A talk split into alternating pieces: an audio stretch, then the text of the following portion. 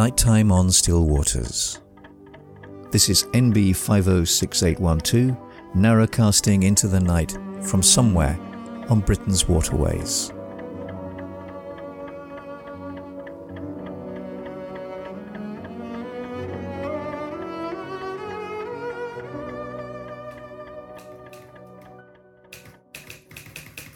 Twenty fifth of March, Thursday.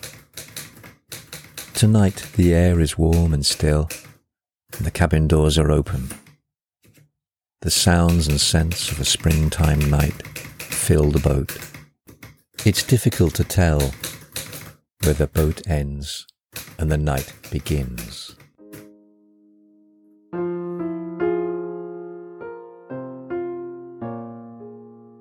The wind is rising and the clouds are flying, and this is NB Erica coming to you from under a full moon.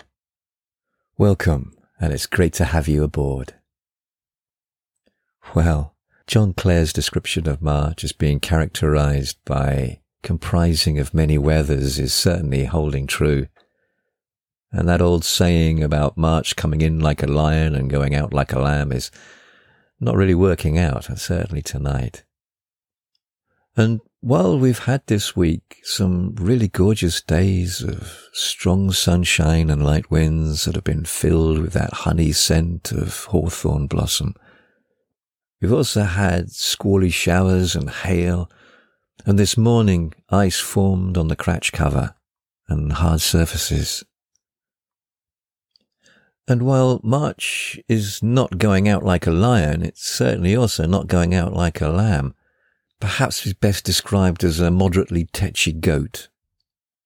And it's these constant climatic changes that John Clare captures so well in that section of the shepherd's calendar on March. Listen to this and how succinctly and beautifully he captures it. The insect world now sunbeams higher climb, oft dream of spring and wake before their time.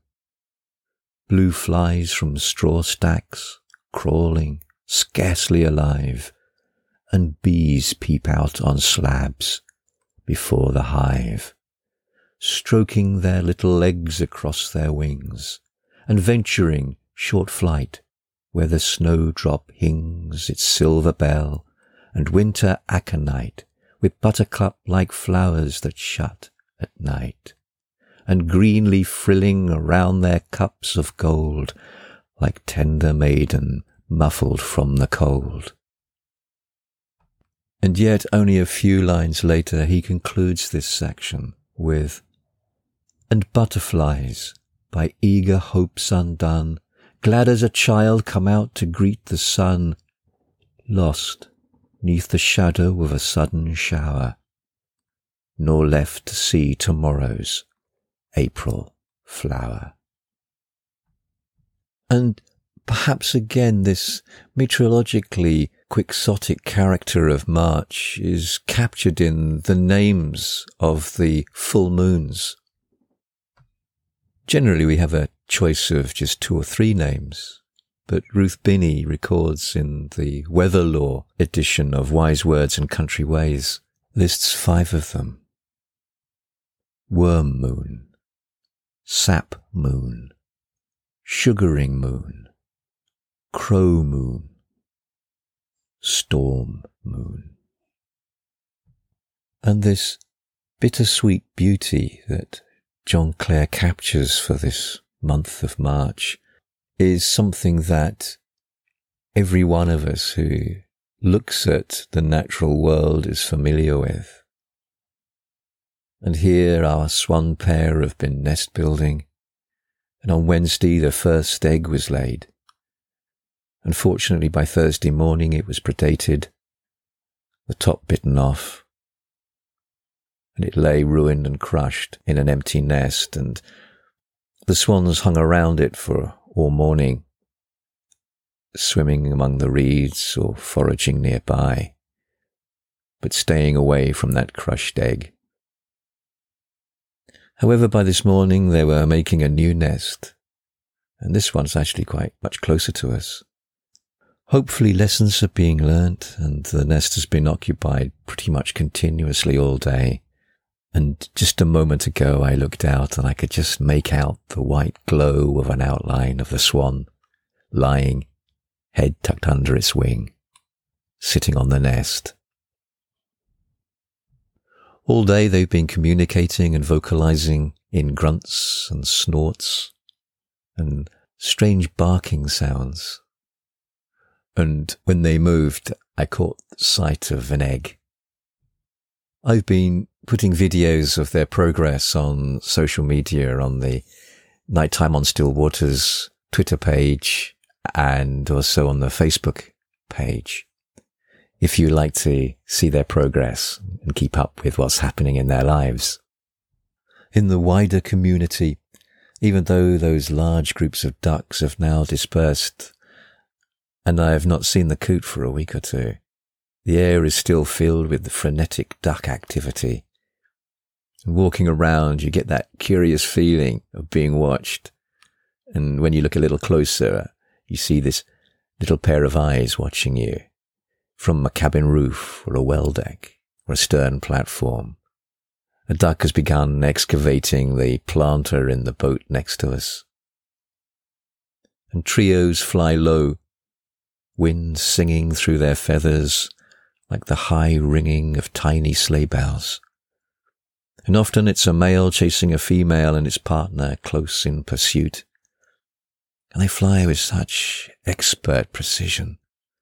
And this morning I watched as one of the male partners caught up with the pursuing male, cut in front of it with expert precision. The pursuer seemed to give up hope, dropped back, returned, solitary. Once one almost rolled onto its back three or four times, losing height with controlled stalls, cutting the air with scalpel precision, surgeons of the airways. And sometimes a lone duck, quite often a male, flies overhead, straight, determined, unveering, making soft, chuntering vocalizations and I can't help but wonder, what is he saying? And to whom? Who is meant to be listening? And for us in our lives, preparations are going ahead for taking the Erica out of water for blacking. Details finalized. Crane's booked for Wednesday. And the hull is going to be water blasted and blacked. Anodes added and replaced where necessary and the rudder hopefully will be tag welded. We're going to have to move from the Erica as we can't get Penny into her when she's on dry land. And we're not sure how long this process is going to last, so we're staying in a, a nearby boat. And we're not quite sure of what the internet situation is going to be like. And so sadly, we're not going to be able to do a podcast next week. Um, or perhaps if it continues for another week, I'll try to post some pictures anyway on social media and we'll talk about the whole thing when I get back.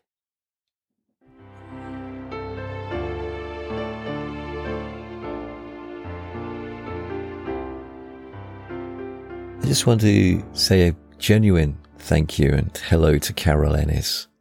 And thank you so much for getting in contact with me and for your very, very kind words. I'm really touched by it. And, and I'm thrilled of the little audio soundscapes that are part of this podcast that you enjoy and make the experience important and significant for you. And I'm also so glad to hear that the podcasts are providing some help and comfort to your friend.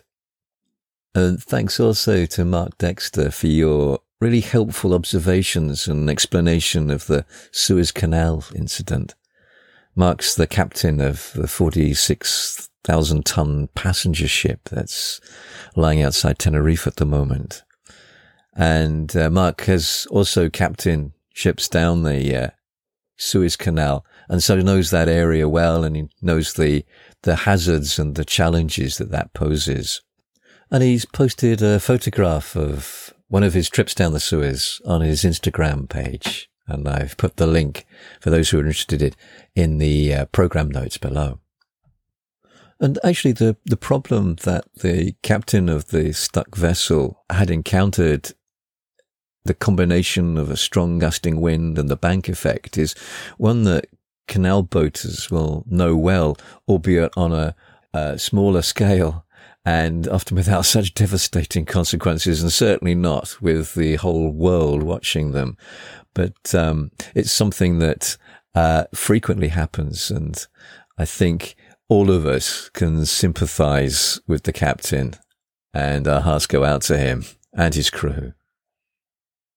And finally, just before I, I finish this section, uh, congratulations to the NB wannabes as they've been celebrating their 32nd wedding anniversary. And I hope that very, very soon now you're going to be out and about and on the canals to celebrate. Congratulations. Oh, and thanks to everybody who contacted me and got in touch to ask about my eye. It's settling down um, I had further examinations to rule out if it was anything serious this week, um, and everything seems to be all right.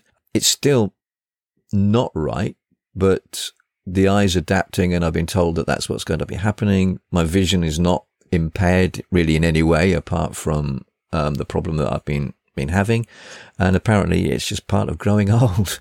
Um, but but thank you, I really do appreciate your concern and your comments. And if you do want to get in contact with me about anything, uh, about ideas for future episodes or just to say hello, I'm be delighted to hear from you. And you can contact me on the Facebook Nighttime on Still Waters page, the, our Instagram account or our Twitter account or at Nighttime at Still Waters, sorry, Nighttime on Still Waters, uh, dot gmail.com. Thank you.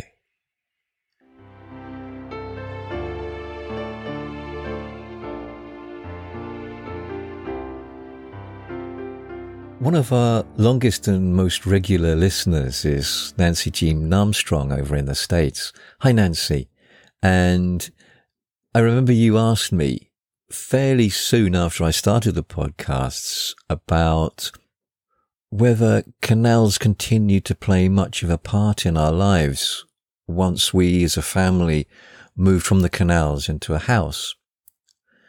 And it's a really good question. And partly the reason why I, I haven't responded to it yet, Nancy, is that I'm still really trying to work it out. It's not really that easy to answer. I, I suppose in a simplistic way, I would say no, not much. There were the odd times when Donna and I joined mum and dad for canal holidays and helping with the locks and walks down the towpath. But I think if you'd asked me four or five years ago whether canals were an important part of my life, I would have probably said no, not a great deal. I was interested in them, but it was more in the sort of general sense, if you know what I mean. But that doesn't really tell the whole story because in other ways, canals are certainly woven into the tapestry of my life and particularly my childhood. And I do want to do a couple of episodes in the future where I sort of unpack this a little bit more. But in some respects, canals were always sort of there. They were part of the geography, literally. We moved from the boat to King's Langley and it was then still very much a fairly contained village that straddles a valley and the canal runs along that valley floor. And by that time that we had moved there, it was essentially cutting the village in half with the residential part of the village extending beyond uh, the other side of the canal. And the canal was just as much part of the topography and geography of the village as the flint faced church and the elms on the chalky drift above us. And our house was a few hundred yards from the canal itself, bounded by the Sunderland's lorry depot and piles of domestic coal that glittered to a child's eyes more magically than any gold could, because gold never shines like rain on tarmac. And beyond that depot, behind the little shed at the bottom of our garden, lay the canal and the Ovaltine factory. A devastated forest of shiny metal pipework, steam and chimneys. It clanged and whistled and it smelled sweet of malt and barley, and going to bed when it was night and the curtains were closed, which for a child is not very often. There was a little footpath that was actually the shortcut to the railway station that ran between some iron railings to the canal and over the canal. And the vegetation there was dense and green and shadowy and the bridge over the River Gade, which was really little more than a bywash here, always struck me as dark and sinister. The overflow from the factory in big bulbous pipes flowed into that little stream. If anything could live in this dark place, it must be truly monstrous. The factory dominated the village. It was the place of employment for so many of us living there. And on the opposite side to the canal was the administrative building, a clean sweep of Art Deco style, classic, beautiful. It glowed white when the sun shone and the sky was the color of old school chalkboards and there were monkey puzzle trees in the grounds, bordered the road. And Mum said that they were called that because monkeys couldn't climb them. They were spiky and exotic and sang to me of tropical islands and sunshine and comic pirates with sand in their great big boots and treasure chests filled with emeralds and rubies as colourful as wine gums. But I could never really understand why anyone would want to plant a tree that a monkey couldn't climb. And behind those austere, blank, grey windows must be people who had no care for monkeys. And these were the days when the canal was still relatively busy, and the Ovaltine itself had a fleet of boats to service it with coal, although it had stopped operating just before we moved in. And canal side, the factory's walls seemed to grow out of the water, and iron balconies jutted over the canal, and aproned and overalled workers would lean over the canal, smoking, chatting, waving to us as we passed by on the opposite side on the towpath and they wore caps that, to my eyes, looked like those worn by the puppets in Gerry Anderson's Thunderbirds. And the dark interiors glimpsed through the open doors behind them, clanked and clinked and whirred. It takes a lot of noise to make a jar of Ovaltine. And although it had stopped operating, I do remember boats from time to time being tied up at the wharf, by which time it had been cleared and concreted over with white concrete and was clean and shone in the sunlight. And rusty cranes stood to one side. And it was like one of those scenes from Pete Tuffrey's paintings. That shouldn't be beautiful, but somehow is. That poetry and romance of reality. And the scene was deserted, but the air was warm and lit by the light of a slanting westering sun. Apart from through traffic from London to Birmingham and the other cities in the Midlands, working boats were fairly common, servicing the local industries just a mile or so up the canal was John Dickinson's Nash Mill site, famous for producing that very thin paper for pocket Bibles. later Basildon Bond Stationery. And one of my school classmates lived in the lockkeeper's cottage there. And a bit further up was John Dickinson's main factory in Apsley, an imposing Victorian edifice, strangely anachronistic even then, and for me, appealing because of it. A magical Willy Wonka's factory for paper lovers. And just beyond that was Boxmoor Wharf in Hemel Hempstead, where Rose's lime juice was. And they were serviced by mustard coloured Three Fellows Company, laden down almost to the gunnels with great big barrels of Rose's lime juice. And in King's Langley itself, just the opposite side of Lock 69A from the Ovaltine, was Toovey's Flour Mill, which was also at one point serviced by its own fleet of working boats. It sat over a foaming tide race that roared with danger and the lopsided, broken, faded warning signs. And I could hang over the little bridge railings and court death with a cavalier abandon while Mum held my hand.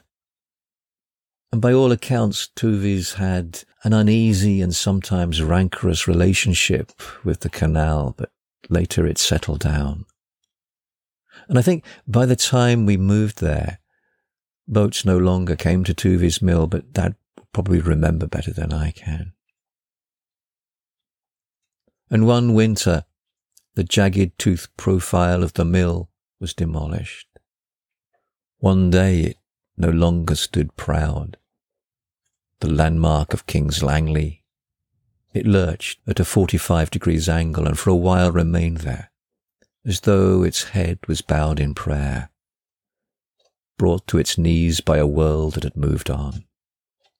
And then it was gone. And Mill Lane became an anachronism, a lane without the mill that we had decided would have no part in our world. The little narrow lane, overshadowed by trees and steep banks, widened, gained a pavement. Daylight bleached the deep greenness that once was there. Later, a housing estate grew, but the mill race still roars. And over the time that we lived in King's Langley, the number of working boats diminished. But the canal remained. The towpath became the short cut to the station, one that avoided the damnation of monkey repelling trees, or an obstacle to cross. Over the little humped back bridge under which the village youths would gather to surreptitiously share cigarette dog ends, and stories of outrage. With that fragile belligerence of adolescence. The cut, that liminal place, that whispered transgressive adventures into a life whose door was still only partly ajar. And if its purpose was changing, it was still literally at the heart of the village, Waterside Stores, the little shop that used to sit at the side of Bridge 158, Water Lane, the main road route to the station, and to Tom's Lane where some of my friends lived, and up and out over the other side of the valley and the horizon with the big radio mast at the top, and beyond that fields and St. Albans, and if you go and go and go, eventually the sea, glittering cold and deep and dark. And the stores, amongst a myriad of other things and sweets and cigarettes and newspapers, sold fishing nets for catching tiddlers and sticklebacks. And we would go in the summer and the spring and the autumn and even in the winter to try our luck serenaded by the sound of water in sluice and dripping from wet lock gates. And in the summer the grass and vegetation grew high and was thick with butterflies and insects and made your eyes itch and nose sneeze. And so, if the canal became the route for some into adulthood, it also was the path for others to find their place within the true world, our own tamed wilderness. And the canal was as part of our life as the church bells or the ringing of the bell at the end of playtime in the schools. And so to answer Nancy's question, no, the canal wasn't part of my life in a deliberate way. But that was because it was unconsciously so much part of our environment, the geographies of our growing up, the playground and classroom that we all just took for granted.